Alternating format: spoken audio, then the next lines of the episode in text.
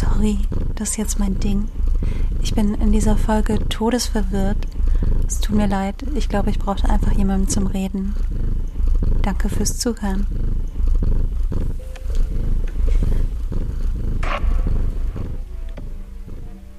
Hi, ihr hört No Drama, den Podcast, der versucht, das Leben leicht zu nehmen. Ich bin Alina, aka Drama Proofed, und ich wünsche euch viel Spaß bei der Folge. Hallo. Es ist eine komische Situation, denn ich hänge die letzten Tage so ein bisschen in der Luft. Es ist viel passiert und es sind auch viele nicht so schöne Sachen passiert und ich versuche ein bisschen klar zu kommen und frage mich sehr oft, was das für ein Leben ist. So generell.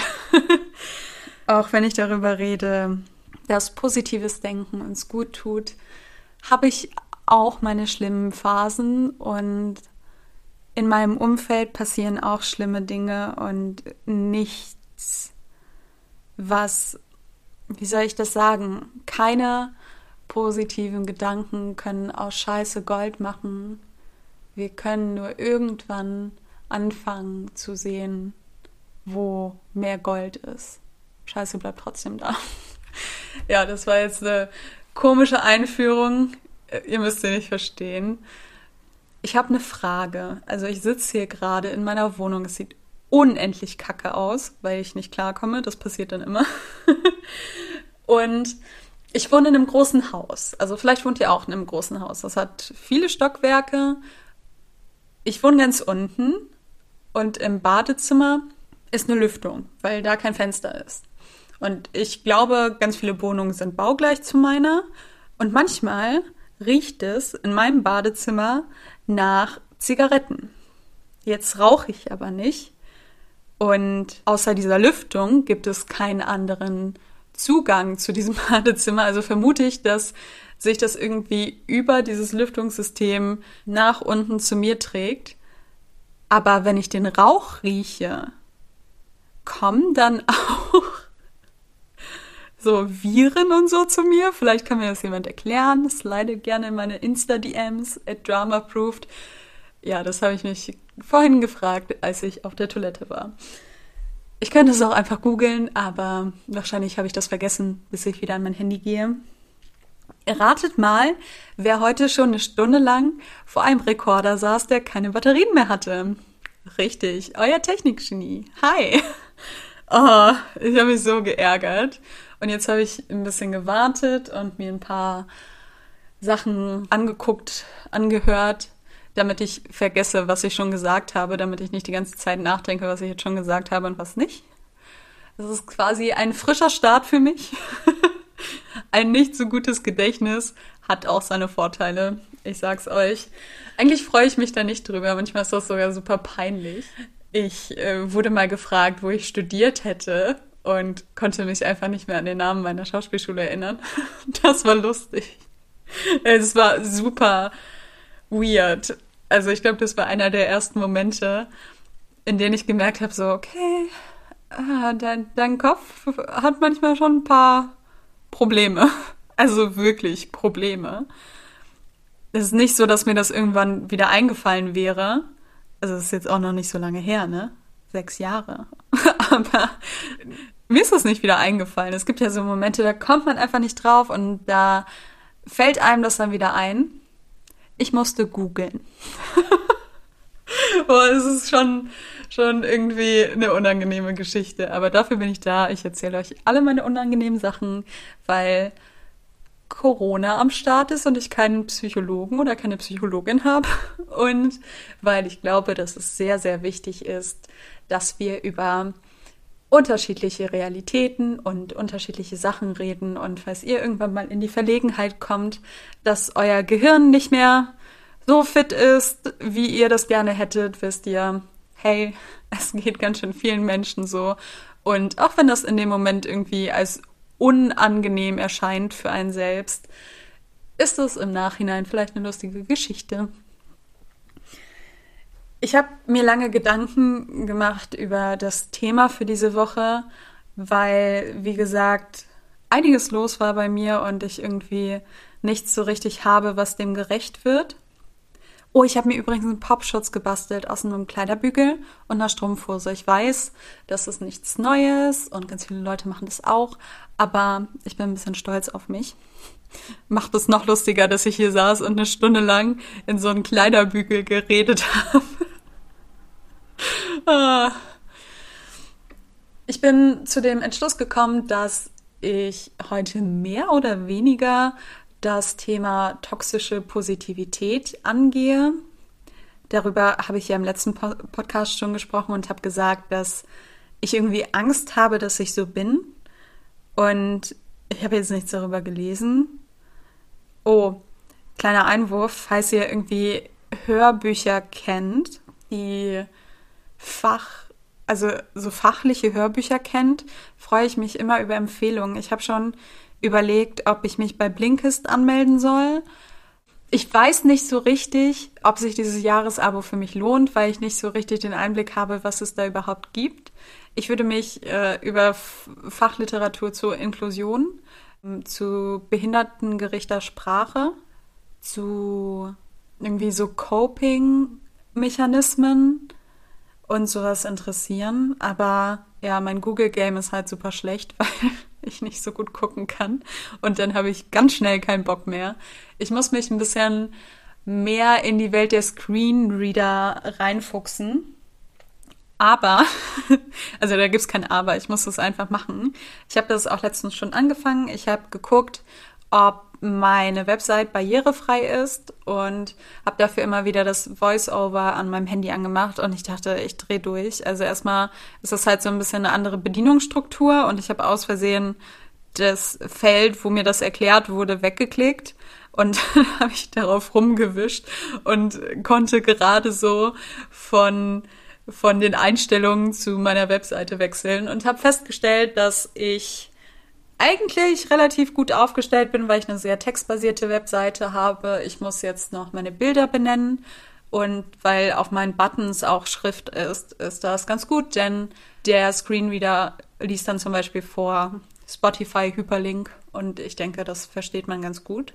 Ich habe übrigens vorher auch bei der Website Firma angerufen, also quasi ich, ich habe so ein Baukastensystem und habe die gefragt, wie das aussieht zur Barrierefreiheit und ob die da irgendein Tool haben, was man einfach anstellt oder wie man gucken kann, ob das barrierefrei ist. Und tatsächlich ist das sehr lustig, weil diese Firma hat einen Artikel geschrieben zu Screenreadern und was die besten Screenreader sind.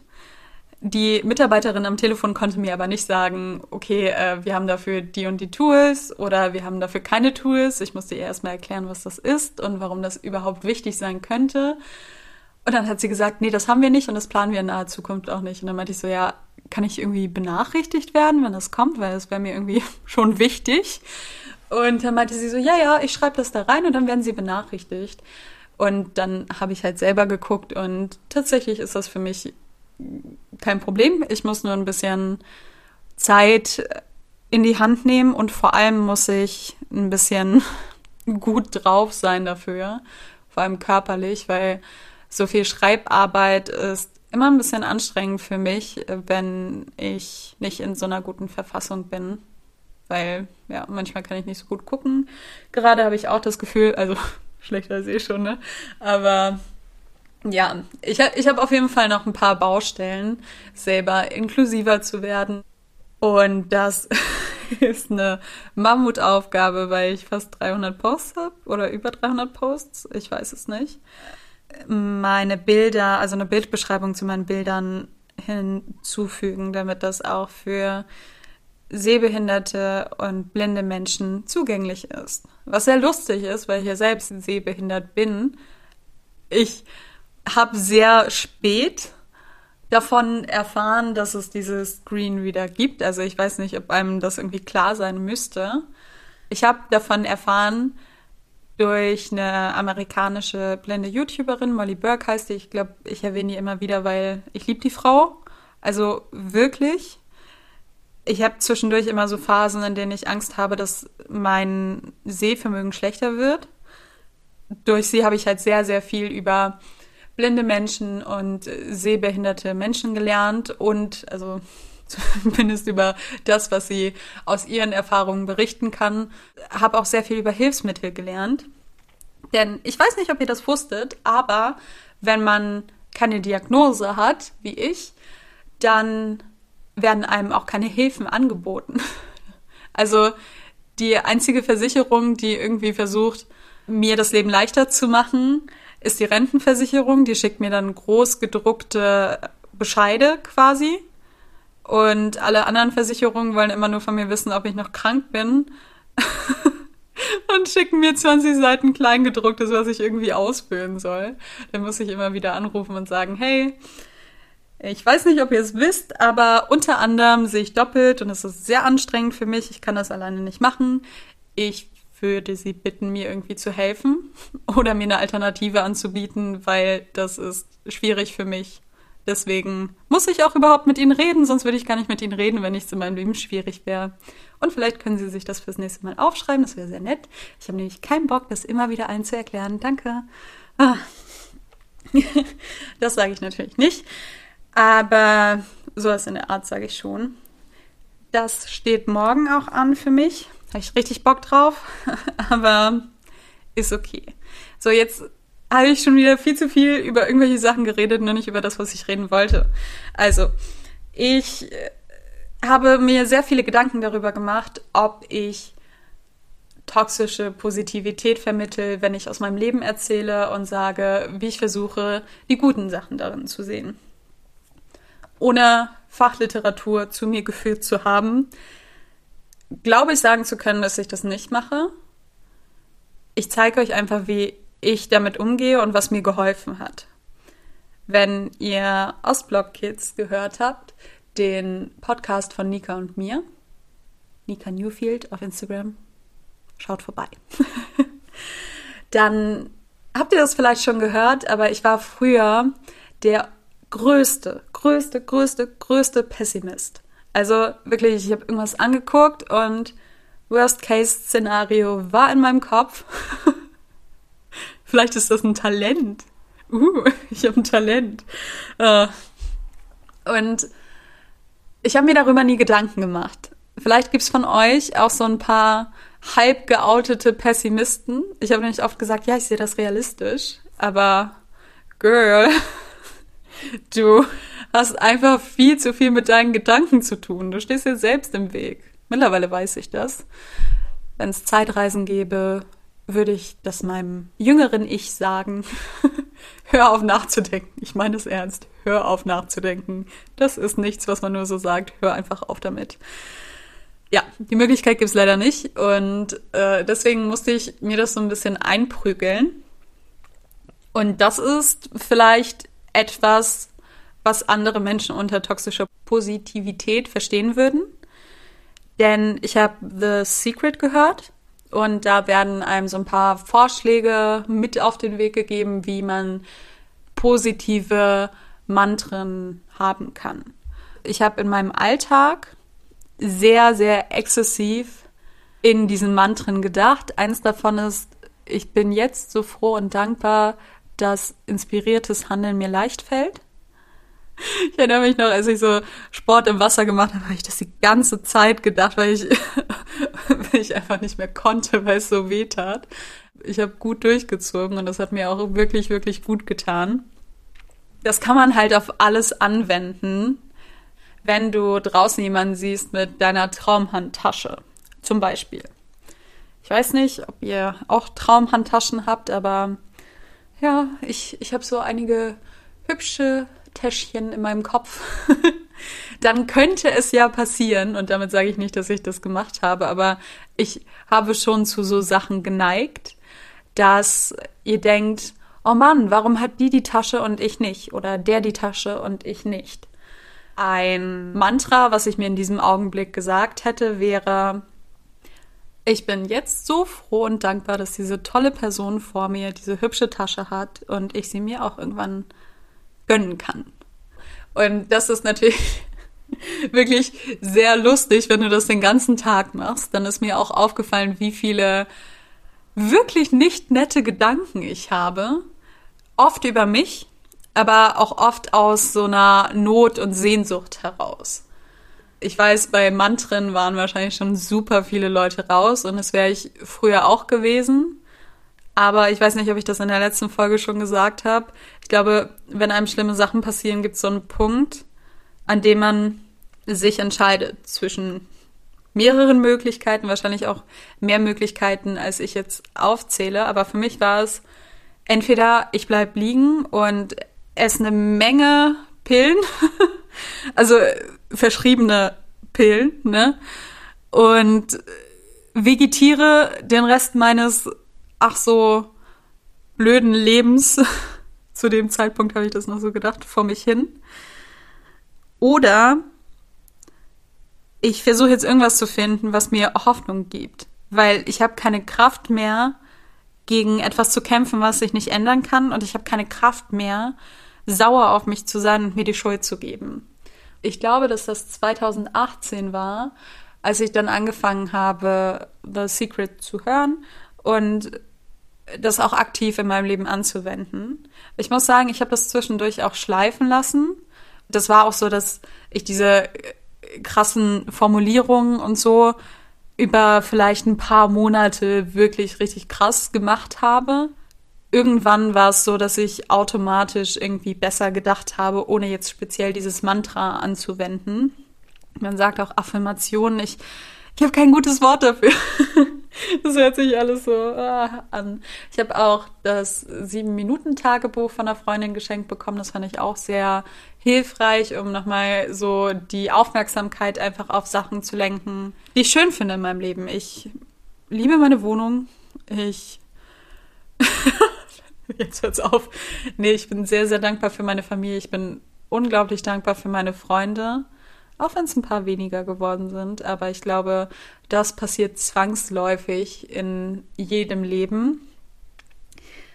Im Nachhinein betrachtet war meine Schule so ein bisschen so eine Highschool. Es gab ganz, ganz viele Klicken und ich hatte in der Oberstufe relativ viel Kontakt zu unterschiedlichen Freundeskreisen und irgendwie waren das auch alles Freunde. Ich glaube, mein Teenie-Ich hat das noch nicht irgendwie differenziert, ob man jetzt irgendwie Bekannte hat, denen man Hallo sagt, wenn man mit denen in der Schule ist, oder ob das tatsächlich Freunde sind. Da waren alle ganz schnell Freunde für mich. Ich, ich mag das irgendwie, das ist, das ist ganz schön. Irgendwie war für mich so unverständlich, dass man ja nicht über einen lang, längeren Zeitraum so viele unterschiedliche Gruppen von Menschen up-to-date halten kann, wenn man nicht mehr den gemeinsamen Raum Schule hat. Oder wenn man nicht mehr jedes Wochenende auf der gleichen Party ist. kann ich das sagen?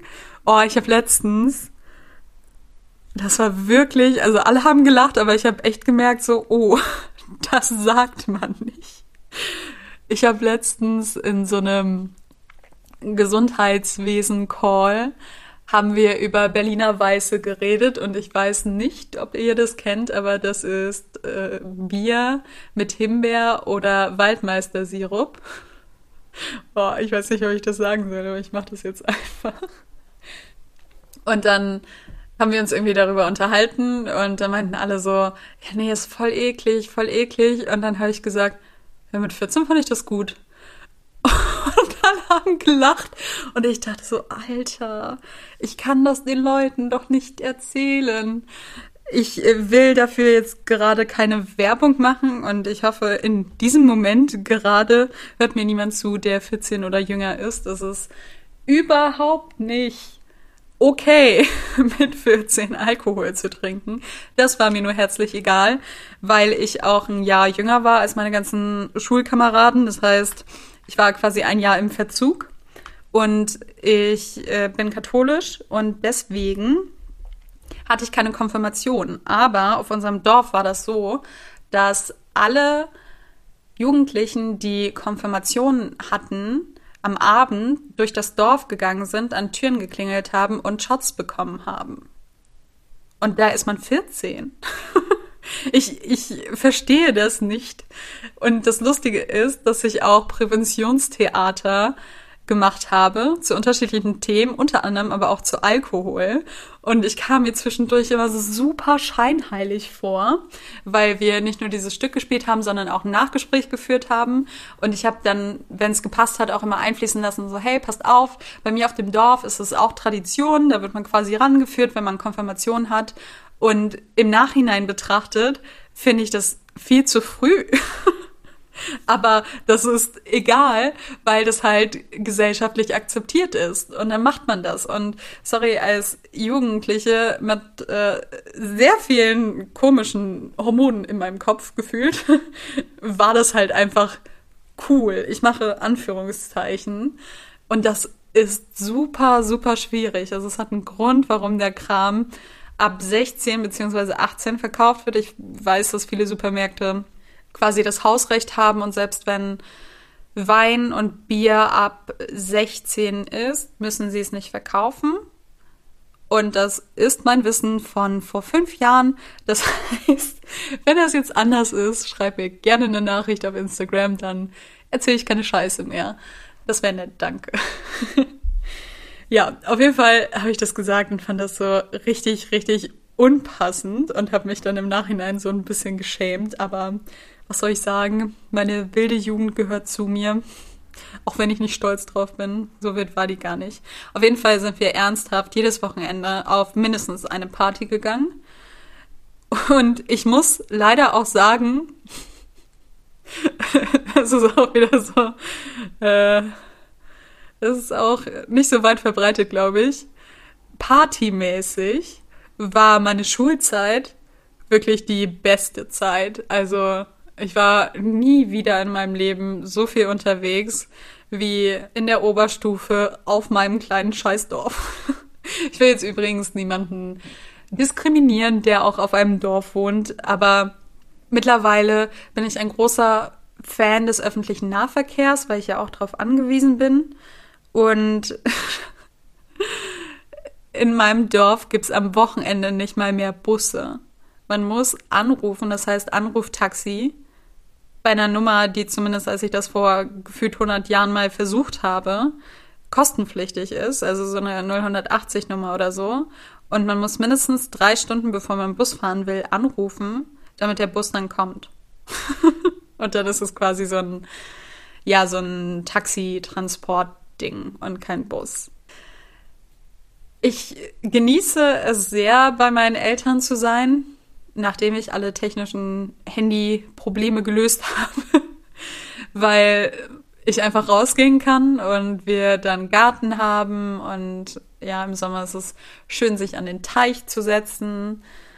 Irgendwann habe ich die Kois meines Vaters als Ersatz für eine Katze akzeptiert und habe angefangen, sie mit der Hand zu füttern und sie zu streicheln. Das fand ich erst super ekelhaft, aber ja, Was soll man machen, wenn die Eltern sich weigern, ein, eine neue Katze zu kaufen? Muss ich halt die Fische streicheln, ist auch ganz schön. Mittlerweile finde ich das auch nicht mehr eklig. Ich dachte, okay, ich gehe jetzt nach Hamburg, studiere Schauspiel und das wird so eine geile, wilde Zeit. Ja. Nein, überhaupt nicht. Ich hatte so, so viel zu tun. Ich habe nebenbei richtig, richtig viel gearbeitet. Und ich habe zwar in Bars gearbeitet und das war ja auch irgendwie manchmal wie eine Party, aber wenn du im Hinterkopf hast, wie viel du noch die ganze Zeit machen musst, ist das irgendwie gar nicht so cool. Außerdem war ich dann auch so in meiner Schauspielschulbubble. Das Lustige ist, dass ich mich an diese ganzen Sachen fast gar nicht mehr erinnern kann. Ich weiß nicht, ob ich das verdrängt habe oder ob irgendwann mein Kopf einfach voll war. Ich habe sehr viel mehr Erinnerungen an meine Oberstufenzeit als an meine Schauspielschulzeit, was sehr schwierig ist, denn da habe ich ja so Skills gelernt. Ich weiß nicht, wie ich an diesen Punkt gekommen bin. Worum ging's? Positivität, ne? Boah, ich habe so viel geredet und ich hoffe, das hat Sinn gemacht. Wenn nicht, kommt hier Alina aus dem Schnitt. Eigentlich wolltest du erzählen, was du in deinem Leben magst, aber vielleicht kommt das ja noch. Zurück zu Podcast, Alina.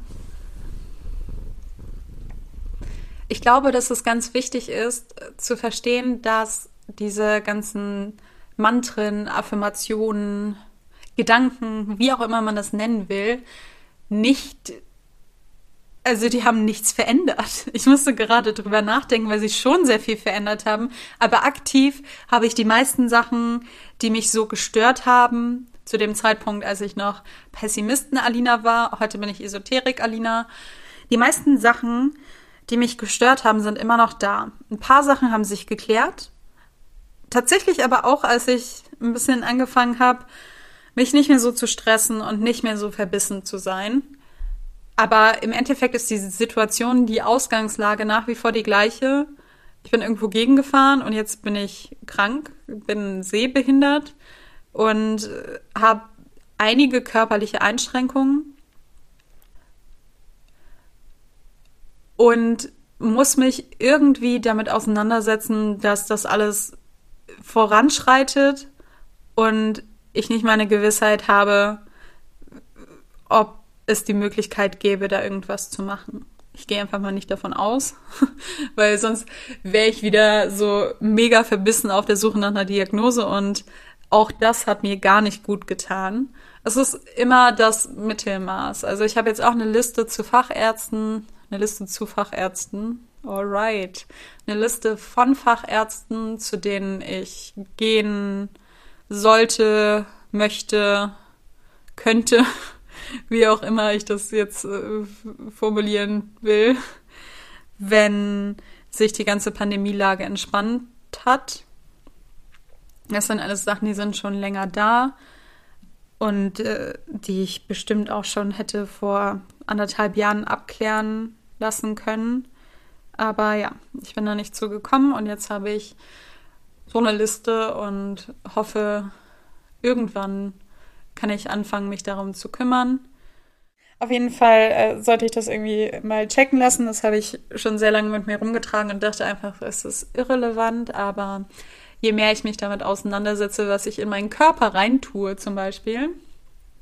Ich bin letztes Jahr dazu übergegangen, mich pflanzlich zu ernähren und habe manchmal echt Probleme, also nicht auf Sachen zu verzichten. Also wenn ich zubereitetes Essen sehe, dann denke ich so, boah, jetzt ein Ei oder jetzt Käse. Und dann denke ich, nee, das ist Huhnperiode und Muttermilch von der Kuh. Und dann bin ich relativ schnell wieder abgeturnt. Es tut mir leid, wenn ihr das gar nicht hören wolltet, aber so ist das.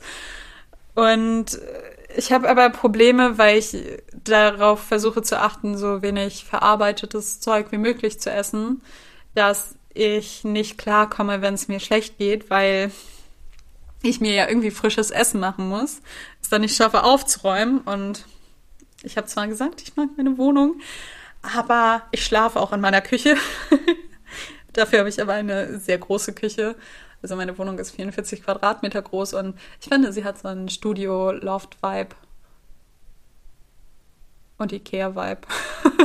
Auf jeden Fall ist das alles gar nicht so schlimm, aber da häuft sich halt so ganz viel an, wenn ich gerade nicht die Kraft habe, äh, mein Leben vernünftig zu führen. Ich weiß nicht, ob das einigen von euch auch so geht und ob ihr auch oft darüber nachdenkt, wie komisch ihr das findet, dass Wäsche waschen und Wäsche aufhängen eine Aufgabe ist, die euch teilweise den ganzen Tag kosten kann. Oder genauso Geschirr spülen. Gleichzeitig benutze ich ja aber Geschirr. Ich habe gefühlt immer drei Getränke, mindestens. Und ja, wenn man Sachen frisch zubereitet, dann macht man viel Dreck. Also ich mache viel Dreck. Wenn ihr sauber Essen kochen könnt, dann Schreib mir eine DM. Ich weiß, ich sage das oft. Ich habe viele Fragen in meinem Leben und ich habe die Erfahrung gemacht, dass das Internet ganz schön coole Antworten hat. oh, ey, ich bin schon wieder vom Faden abgekommen. Und auch das heißt nicht so. Ich habe den Faden verloren, vom Weg abgekommen. Sprichwörter. ich weiß nicht, ob ihr auch so Sachen habt, von denen ihr nicht wisst, dass sie so sind. wie sie sind. Also ich glaube, dass alle Leute mit Aussiedlereltern oder Eltern, die eine andere Muttersprache haben, das kennen. ich glaube, man hat mir mit 14 oder so gesagt, dass Absaugen nicht das Wort für Staubsaugen ist. Meine Mutter ist nämlich Krankenschwester und man saugt ja so, keine Ahnung, beim Zahnarzt wird ja auch Flüssigkeit abgesaugt und so. Und deswegen dachte sie, okay, das ist auch das Wort für Staubsaugen oder Saugen sagen, glaube ich, auch manche. Und ich habe immer Absaugen gesagt und alle waren nett zu mir und haben so getan, als wäre das das richtige Wort, bis sich irgendwann eine Freundin von mir erbarmt hat und mir gesagt hat, dass dieses Wort nicht zu dieser Tätigkeit passt. Vielleicht kennen das einige von euch. Auf jeden Fall ist das sehr lustig. Vielleicht auch nicht, aber ich finde das, ich das lustig. Es gibt noch mehr so Sachen, aber die fallen mir gerade nicht ein. Oh doch, ich habe eine lustige Geschichte. Und zwar bin ich ja so mehr oder weniger zweisprachig aufgewachsen. Und äh, ich glaube, ich hatte als Kind Probleme mit dem Hören. Zumindest habe ich letztens erfahren, dass meine Mutter mich vor so einer Röhrchenoperation gerettet hat, weil der Arzt dann irgendwie gleich alles operieren wollte und sie sich dachte, ah, nee, ich glaube, ich glaube, das ist nicht so gut. Ja, auf jeden Fall, aber das machen Kinder ja oft, ne? Vielleicht lag das gar nicht an, an den Mittelohrentzündungen. Aber ich habe Stracciatella-Eis geliebt. Ich glaube, das war ganz lange meine Lieblingseissorte. Und ich wusste aber nicht, dass das so heißt. Ich dachte, das heißt schwarzer Teller. Und Stracciatella und schwarzer Teller sind ja nicht so weit voneinander entfernt. Das, das geht schon irgendwie durch. Vor allem, wenn man so ein Kind ist und vielleicht noch irgendwie undeutlich spricht. Problem. Ich in Polen in der Eisdiele habe das einfach übersetzt. Und Czarny Talerz hört sich gar nicht an wie schwarzer Teller oder Stracciatella. Und meine Mutter hat mich angeguckt und meinte so, was meinst du? Nicht der schwarzer Teller-Eis. Und sie so, Stracciatella. Alina, das heißt nicht schwarzer Teller. Ich dachte, dass diese Stücke quasi die schwarzen Teller sind. Ja. Und eine andere komische Überzeugung, von der mich meine Mutter auch sehr spät erst befreit hat, ist, dass ich dachte, dass es keine zwei gleichen Autos gibt. Und zwar, wenn ihr auch ein bisschen älter seid, kennt ihr das vielleicht noch. Es gab so einen Polo, der hatte außen einfach unterschiedliche Farben.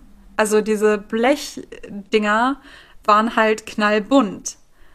Und deswegen dachte ich, dass kein Auto wie das andere aussieht. Ich bin mir auch ziemlich sicher, dass ich das immer wieder kommuniziert habe. Und irgendwann habe ich dann zwei gleiche Autos gesehen und war sehr überrascht und meinte, das ginge gar nicht. Aber ich glaube, das war der Moment, in dem meine Mutter mich aufgeklärt hat. Ich war ein komisches Kind.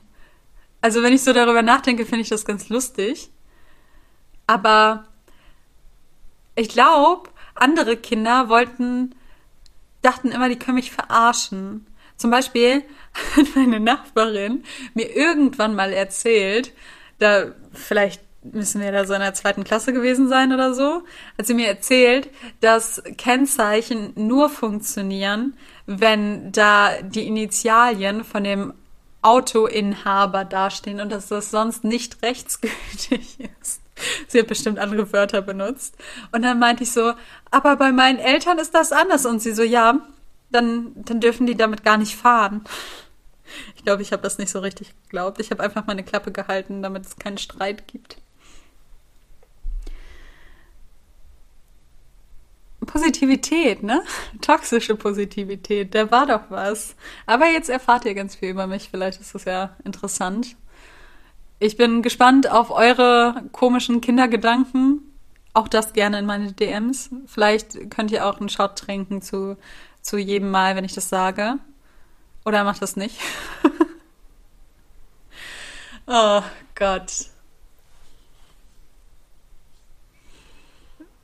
ich erinnere mich gern an so Geschichten und ich hatte über einen längeren Zeitraum so ein Gefühl, dass ich nicht gerne an mein Leben gedacht habe, was ich quasi vor diesem ganzen Unfall und den ganzen Folgen und was auch immer da mit mir los ist, hatte, weil ich das Gefühl habe, so viel verloren zu haben und ich habe das nicht ertragen, daran zu denken, was ich mal hatte und jetzt nicht mehr habe. Und ich glaube, dass das etwas ist, was viele Menschen in den unterschiedlichsten Zusammenhängen machen.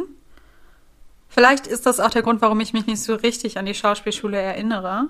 Also ich erinnere, ich, ich kann noch Sachen, so ist das nicht, aber ich habe jetzt so aus dem Stegreif nicht so viele Situationen, über die ich reden kann.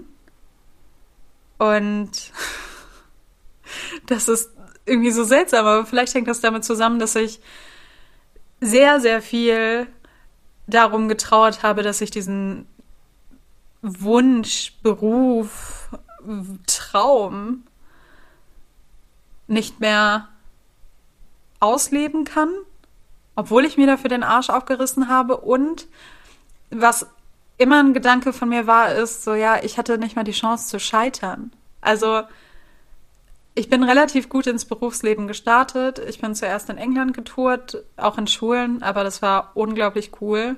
In England gibt es richtig schöne Schulen. Also manchmal war das echt so, okay, ist das jetzt Sightseeing oder was ist hier los? Oh, einmal waren wir auf so einer richtigen, richtig, richtig preppy School und die waren so richtig, äh, keine Ahnung, die waren, die Ausstrahlung war schon schlauer als ich in meinem Leben je sein werde, gefühlt.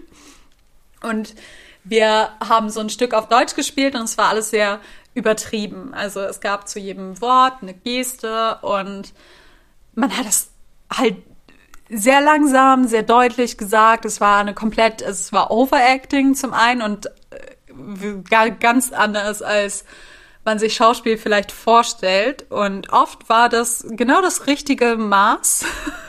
ich, ich will gar nicht so fies sein. Das war genau das richtige Maß für die SchülerInnen, weil äh, ja, Fremdsprache war manchmal nicht so. Also ich habe da zwei Rollen gespielt. Einmal war ich die Mutter von einem Teenie Girl und dann war ich so die böse Stiefschwester.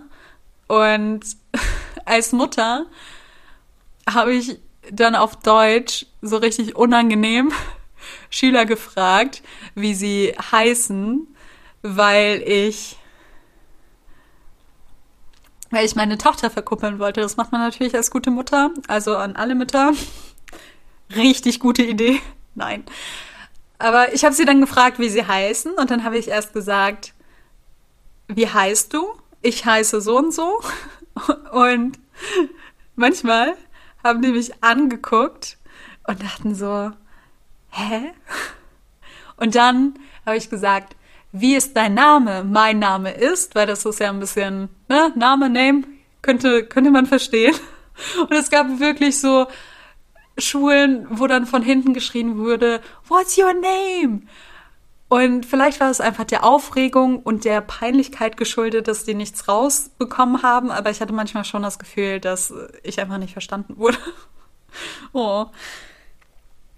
Das war auf jeden Fall super, super, super cool. Und dann bin ich nach Berlin und habe dann auch so dieses Präventionstheater gemacht und bin durch Deutschland und Österreich und die Schweiz gefahren. Und ich war nie wirklich lange arbeitslos. und das ist ganz gut, wenn man aus einer Schauspielschule kommt, glaube ich. Und deswegen hatte ich immer so das Gefühl, dass ich ja nicht mal die Chance hatte zu scheitern. Ich habe ja gearbeitet und ich habe mir auch Ziele gesteckt. Ich wollte auf jeden Fall neue Demo-Tapes machen zu dem Zeitpunkt, als das alles passiert ist. Also zum einen Sprachaufnahmen, zum anderen Fotos und ein Showreel dazu bin ich dann nicht mehr gekommen, weil ich irgendwie Vollzeit-Patientin geworden bin und da gar nicht mehr so viel Bock drauf hatte. Deswegen glaube ich, dass ich so getroffen war und so viel darum getrauert habe, dass ich mich ja so ein bisschen von diesen Erinnerungen auch distanziert habe oder ich habe sie einfach verdrängt, weiß ich nicht. Ganz viel hat sich nicht geändert. So meine finanzielle Situation ist besser, da haben sich ein paar Sachen geklärt. Das ist auf jeden Fall eine Erleichterung, weil das einfach weniger Kampf bedeutet und es ist auch eine Erleichterung insofern, dass ich dann diese ganzen Sachen, die ich im Internet mache, machen kann und mich für PatientInnen stark machen kann und über Themen reden kann, über die vielleicht nicht so viele Menschen reden, weil sie unangenehm sind und wir uns alle nicht eingestehen wollen, dass wir alle in dieser Lage sein könnten. Jeder und jede von uns kann in seinem oder ihrem Leben eine Behinderung erwerben. Und das ist einfach so. Also gerade in der Pandemie war es ja so, dass die Leute gesagt haben, so, ach nee, ich kann, also mir wird nichts passieren mit Corona, weil ich bin ja jung und gesund. Ich will jetzt keine Illusion nehmen, aber im Leben kann alles passieren, immer. Das kann ich sagen, weil ich das am eigenen Leib erlebt habe. Und ich habe viel darüber nachgedacht, ob ich blind war für diese ganzen Themen, über die ich geredet habe. Kann ich das sagen? Man sagt das so, ne? Aber vielleicht ist das auch nicht okay. Darüber informiere ich mich mal. Hi aus dem Schnitt. Ich habe gegoogelt und ich hatte recht. Ich sollte das nicht sagen. Das ist ableistisch. Und ich muss noch sehr viel dazu lernen. Ich bin sehr lange in einer Welt rumgelaufen, in der ich nicht die richtigen Fragen gestellt habe. Ihr merkt gerade, dass ich selbst noch ganz, ganz viel lernen muss und ich hoffe, ihr seid auch bereit dazu zu lernen. Wieder zurück zu meinem verwirrten Ich aus diesem Podcast. Nächstes Mal wird besser, versprochen. Ich habe auf jeden Fall darüber nachgedacht, ob ich diese ganzen Themen nicht sehen wollte, ob ich die bewusst ignoriert habe, wie ich das jetzt vielleicht einigen Menschen vorgeworfen habe, oder ob ich einfach zu wenig Berührungspunkte damit hatte. Und ich glaube schon, dass das nicht daran lag, dass ich irgendwie besonders unaufgeschlossen und egozentrisch war, sondern das lag wirklich daran, dass ich nicht so viele Berührungspunkte hatte. Ich wusste einfach nicht, dass es so viele unterschiedliche Realitäten gibt. Und deswegen habe ich auch sehr viel Zeit damit verbracht, sauer auf mich zu sein, dass ich nicht mehr in die in Anführungsstrichen normale Leistungsgesellschaft packe, packe passe, weil ich nicht mehr in diesem Rahmen leisten kann und weil ich jetzt einfach meine eigenen Bedingungen habe. Und das habe ich ganz lange nicht verstanden. Ich habe ganz lange nicht verstanden, dass ich nicht falsch bin, sondern dass ganz, ganz viel passieren muss, dass wirklich jeder weiß, dass es Menschen gibt, die können anders. Also ich glaube, das ist wirklich ein ganz gutes Wort. Die können Sachen anders. Und die sind genauso wertvoll und die sind auch ein genauso wertvoller Teil der Gesellschaft mit einzigartigen Ressourcen aber das wird halt einfach nicht gesehen, weil das Leute sind, die am Rand der Gesellschaft leben, weil wir uns zu viel auf schöne Sachen konzentrieren. Und ich glaube, weil ich das auch sagen kann und weil ich das sehe und weil ich das auch kommuniziere, vermittel ich nicht unbedingt toxische Positivität, sondern zeige einfach nur meinen Umgang. Meinen Umgang mit viel, vielen schlechten Wendungen die so nicht hätten passieren müssen, aber das ist das Leben. Und mein Versuch, wie ich mir mein Leben in meinem jetzigen Rahmen als chronisch kranke Frau mit einer Sehbehinderung gestalten kann. Und das ist übrigens auch ein Teil davon. Ich sage jetzt immer, ich habe eine Sehbehinderung statt Sehstörung, weil ich das schon die ganze Zeit denke und weil ich das die ganze Zeit erlebe. Ich stoße mich an Sachen, ich äh, kann, als man noch rausgehen konnte in Cafés, nicht so gut diese Preislisten, die über den Köpfen von den Leuten hängen, lesen. Ich muss nach kleinen Karten fragen, damit ich mir das irgendwie vor die Nase halten kann. Ich falle hin und ganz viele Sachen noch, aber ich höre jetzt auf, das aufzuzählen. Ich habe das einfach nicht gesagt, um Menschen nicht zu verletzen. Ich hatte ein sehr, sehr seltsames Erlebnis auf einem Gesundheitskongress. Da habe ich mit jemandem gesprochen, der an einem Stand war für moderne Augendiagnostik. Und ich dachte, dann wäre irgendwas ausgestellt, man könnte irgendwas ausprobieren. Eigentlich weiß ich, dass meine Augen okay sind, aber wer weiß. Wenn da die neue KI am Start ist, ist das vielleicht nochmal eine andere Sache. Und dann habe ich mich mit dem Menschen da unterhalten und er hatte auch eine Sehbehinderung und man hat das aber auch gesehen. Also er meinte, er sieht auch doppelt. Und dann hat er mich gefragt, ob ich denn wirklich doppelt sehen würde, weil ich mich so sicher bewege. Und dann war ich so ein bisschen irritiert und meinte so, na ja, guck mal, ich habe 23 Jahre meines Lebens damit verbracht, normal gut zu sehen. Normal in Anführungsstrichen, gibt kein Normal. Und da ist das halt irgendwie in mir drin, dass ich einigermaßen mich gut fortbewegen kann. Manchmal bin ich unsicher, aber oft auch einfach nicht. Und dann hat er mich gefragt, ob ich mich behindert nennen würde. Und dann meinte ich, ich würde mich krank nennen.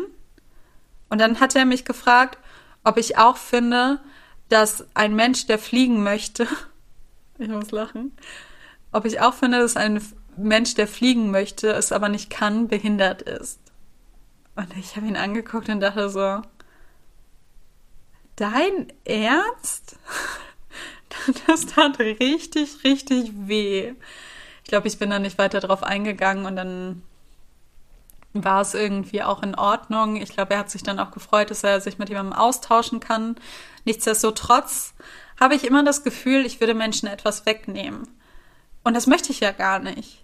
Es ist so, so komisch für mich, dass ich diesem ganzen Umstand in meinem Leben keinen Namen geben kann. Aber tatsächlich weiß ich, dass ich sehbehindert bin. Und ich glaube, ich empfinde das gerade so, dass sich das ziemlich gut anfühlt, das zu sagen. Gleichzeitig habe ich natürlich Angst, dass sich irgendwer angegriffen fühlt. Und an dieser Stelle möchte ich sagen, dass Krankheit und Behinderung kein Wettbewerb ist. Es ist genug Platz für alle. Alle sind unterschiedlich. Also ich fühle mich manchmal so, als würden wir uns irgendwie um einen Kuchen streiten, der begrenzt ist. Aber im Endeffekt ist das ja, also das ist ja eine sehr individuelle Reise einfach. Mit, mit allem. Ich weiß nicht, ob das Sinn macht, was ich sage, aber es ist so komisch. Also glaube ich, das ist eine von diesen Situationen, in der ich aufhören sollte zu denken, weil es egal ist. Ich sage das jetzt einfach, es fühlt sich auch vorwiegend gut an und äh, diese Angst, die ich habe, ist ein, ein Überbleibsel von Pessimismus Alina, aber Esoterik Alina ist am Start. Also fühle ich mich gut, wenn ich das sage. Und ich glaube, das ist nochmal so ein super wichtiger Schritt auf meiner Reise, weil ich mich als irgendwas definieren kann, obwohl ich immer noch nicht weiß, was ich für eine Krankheit habe und wie sich der Verlauf dieser ganzen Sachen gestalten könnte. Aber es fühlt sich jetzt schon so an, als hätte ich eine Zugehörigkeit. Ich glaube, viele Menschen suchen danach. Und das war immer so, oh Gott, ich, ich gehöre nirgends richtig rein und wahrscheinlich muss ich einfach nur mutig genug sein, das zu sagen. Ich weiß nicht, ob dieser Titel, den ich vorhin gesagt habe, in irgendeiner Weise der Realität entspricht. Nein, tut er nicht. Ich glaube, du musst das einfach nur mit irgendwem reden. Diese Folge entspricht aber auf jeden Fall meiner mentalen Verfassung. Es ist irgendwie alles und nichts und ich bin ein bisschen lost. ich glaube, dass es gut ist, wenn man irgendwann an einen Punkt kommt, an dem man sich dazu entscheiden kann, okay, ich gucke jetzt ein bisschen anders aufs Leben. Ich wechsle einfach mal meine Perspektive. Wenn ich mal in den Genuss komme, eine Rede zu halten, sage ich immer, ich sehe alles doppelt und das heißt für mich, das ist doppelt schön. Und oft ist das auch so. Kerzen sind so schön. Kerzen sind richtig, richtig schön. Und ich mag es nachts auch, aber ich bin nachts ein bisschen verwirrt. Aber ich mag, dass diese Strahlen aus den Lichtern kommen. Das ist echt Kunst. Eigentlich ist das eine ziemlich einzigartige Perspektive. Und vielleicht beschreibt das auch ganz gut, was ich meine. So, ich war voll sauer darauf und wollte, dass irgendwer jetzt endlich rausfindet, was mit meinem komischen Hirn passiert ist und äh, ob, ob das wieder weggeht.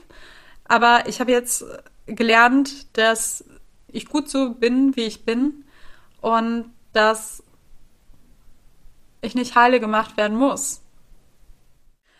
Ich glaube, abschließend habe ich noch eine kleine, nicht ganz so positive Anekdote.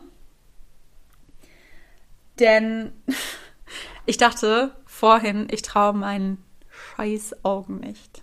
Also wirklich, ich dachte, das kann doch nicht wahr sein. Ich habe auf Clubhouse prokrastiniert und mich von vielen Sachen abgelenkt. Gucke, dann steht da ernsthaft Reisen trotz Corona, Ausrufezeichen, Fragezeichen, Berichte und Pläne, Kartensmiley. Und ich dachte so, nein, das, das kann doch nicht, also nein. Klicke dann darauf und höre, wie sich Leute darüber unterhalten, dass sie gerade eine Motorradtour machen und dass das Corona sie gar nicht einschränkt. Viele Leute, die im Van leben, sehen das bestimmt auch so. Und ich habe wirklich gehofft, dass es ein Witz ist. Und ich weiß, es gibt unterschiedliche Lebensweisen und es gibt auch Leute, die ihr, ihren festen Wohnsitz aufgegeben haben, um zu reisen. Ich denke nur, dass das irgendwie wirklich so ein Schlag ins Gesicht ist für alle Hinterbliebenen von verstorbenen Corona-PatientInnen und allen Menschen, die sich irgendwie zu Hause einschließen und einschränken, allen Leuten, die ihr, ihr Unternehmen verlieren mussten, allen Leuten, die jetzt einen Haufen Schulden haben und allen Leuten im Gesundheit, Gesundheitswesen. Also, ich meine, es geht einfach wirklich nicht in meinen Kopf. Es ist okay, wenn ihr einen Urlaub plant, weil ihr euch auf irgendwas freuen müsst. Darum geht's gar nicht. Aber ich dachte wirklich, wir als Gesellschaft sind schlauer, als dass wir uns jetzt darum Gedanken machen, wie wir gerade jetzt, wo es Todeszahlen von tausend Menschen am Tag gibt und das nicht nur einen Tag, sondern sehr, sehr viele Tage hintereinander, dass wir uns ein bisschen besser im Griff hätten und dass wir irgendwie ein bisschen besser Prioritäten setzen. Aber ich befürchte, weil ich nicht glaube, dass das ein schlechter Scherz ist und jetzt irgendwo die Kameras angehen und mir jemand erzählt, dass die, die Erde eine Simulation ist und wir alle eine TV-Show sind. Ja? Wer, wer hatte auch die Truman Show in der Schule? Glaube ich, dass Menschen das einfach nicht raffen. Ich glaube, dass viele Leute erst etwas begreifen, wenn es in ihrem persönlichen Umfeld oder für sie selber zu spät ist. Und das ist auch das ganz, ganz große Problem, beziehungsweise die größte Hürde, wenn es um Inklusion geht. Uh, Okay, das war ein kleiner Rant zum Ende. Für alle Leute, die nicht wissen, worauf sie sich freuen sollen, kann ich eine Visionswand empfehlen. Also ich habe eine Wand. ich habe einfach Sachen an eine Wand geklebt. Manche machen auch ein Board, aber ich, ich mag die Wand lieber. Manche machen das auch online. Ich habe da nicht nur einen gefotoshoppten Kontostand drauf. Das ist ein, ein, einer meiner Favorites. Sondern auch Fotos von Momenten, in denen ich glücklich war mit Freunden, die schon lange her sind. Einen schönen Punkt erzähle ich euch noch zum Abschluss, nachdem meine Abschlussanekdote in einen Rant ausge ausgeartet ist. Ich habe Fotos von einem Ferienresort oder so. Es ist so eine Apartmentanlage in Polen am Meer, weil ich mir so, so sehr eine Wohnung am Meer wünsche. Also ich mag Berlin, weil ich ja auf öffentliche Verkehrsmittel angewiesen bin. Hier gibt es auch ganz schön viele Ärzte. Also wenn ich mal irgendwo hin muss, dann kann ich das hier definitiv machen. Das ist in ländlichen Gegenden immer ein bisschen umständlich. Aber ich hätte richtig, richtig gerne eine Ferienwohnung am Meer, wo es nicht so weit zum Strand ist und ganz, ganz wichtig, Pool innen und außen. Weil ich Sport machen möchte im Wasser, auch im Winter. Ich mag nämlich mehr auch im Winter.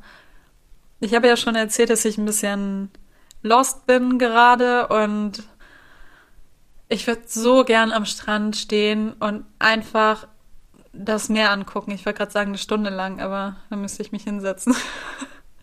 Also es sind sehr konkrete Pläne. Ich war da auch schon mal, deswegen möchte ich das gerne. Aktuell ist Polen ja so ein bisschen schwierig. In Polen sind natürlich die Immobilienpreise deutlich günstiger. Aber ja, Polen hat gerade auch Bock auf Diktatur, deswegen ist das vielleicht nicht unbedingt die beste Lösung, auch wenn ich vielleicht einen Pass kriegen könnte. In diesem Sinne wünsche ich euch einen schönen Tag. Ich hoffe, irgendwas hier hat Sinn gemacht, aber ich bin auf jeden Fall ein bisschen auf andere Gedanken gekommen. Ich bin überhaupt nicht müde. Es ist viel zu spät und ich versuche jetzt ein bisschen aufzuräumen und mal gucken, ob ich schlafen kann. Gute Nacht und bis zum nächsten Mal.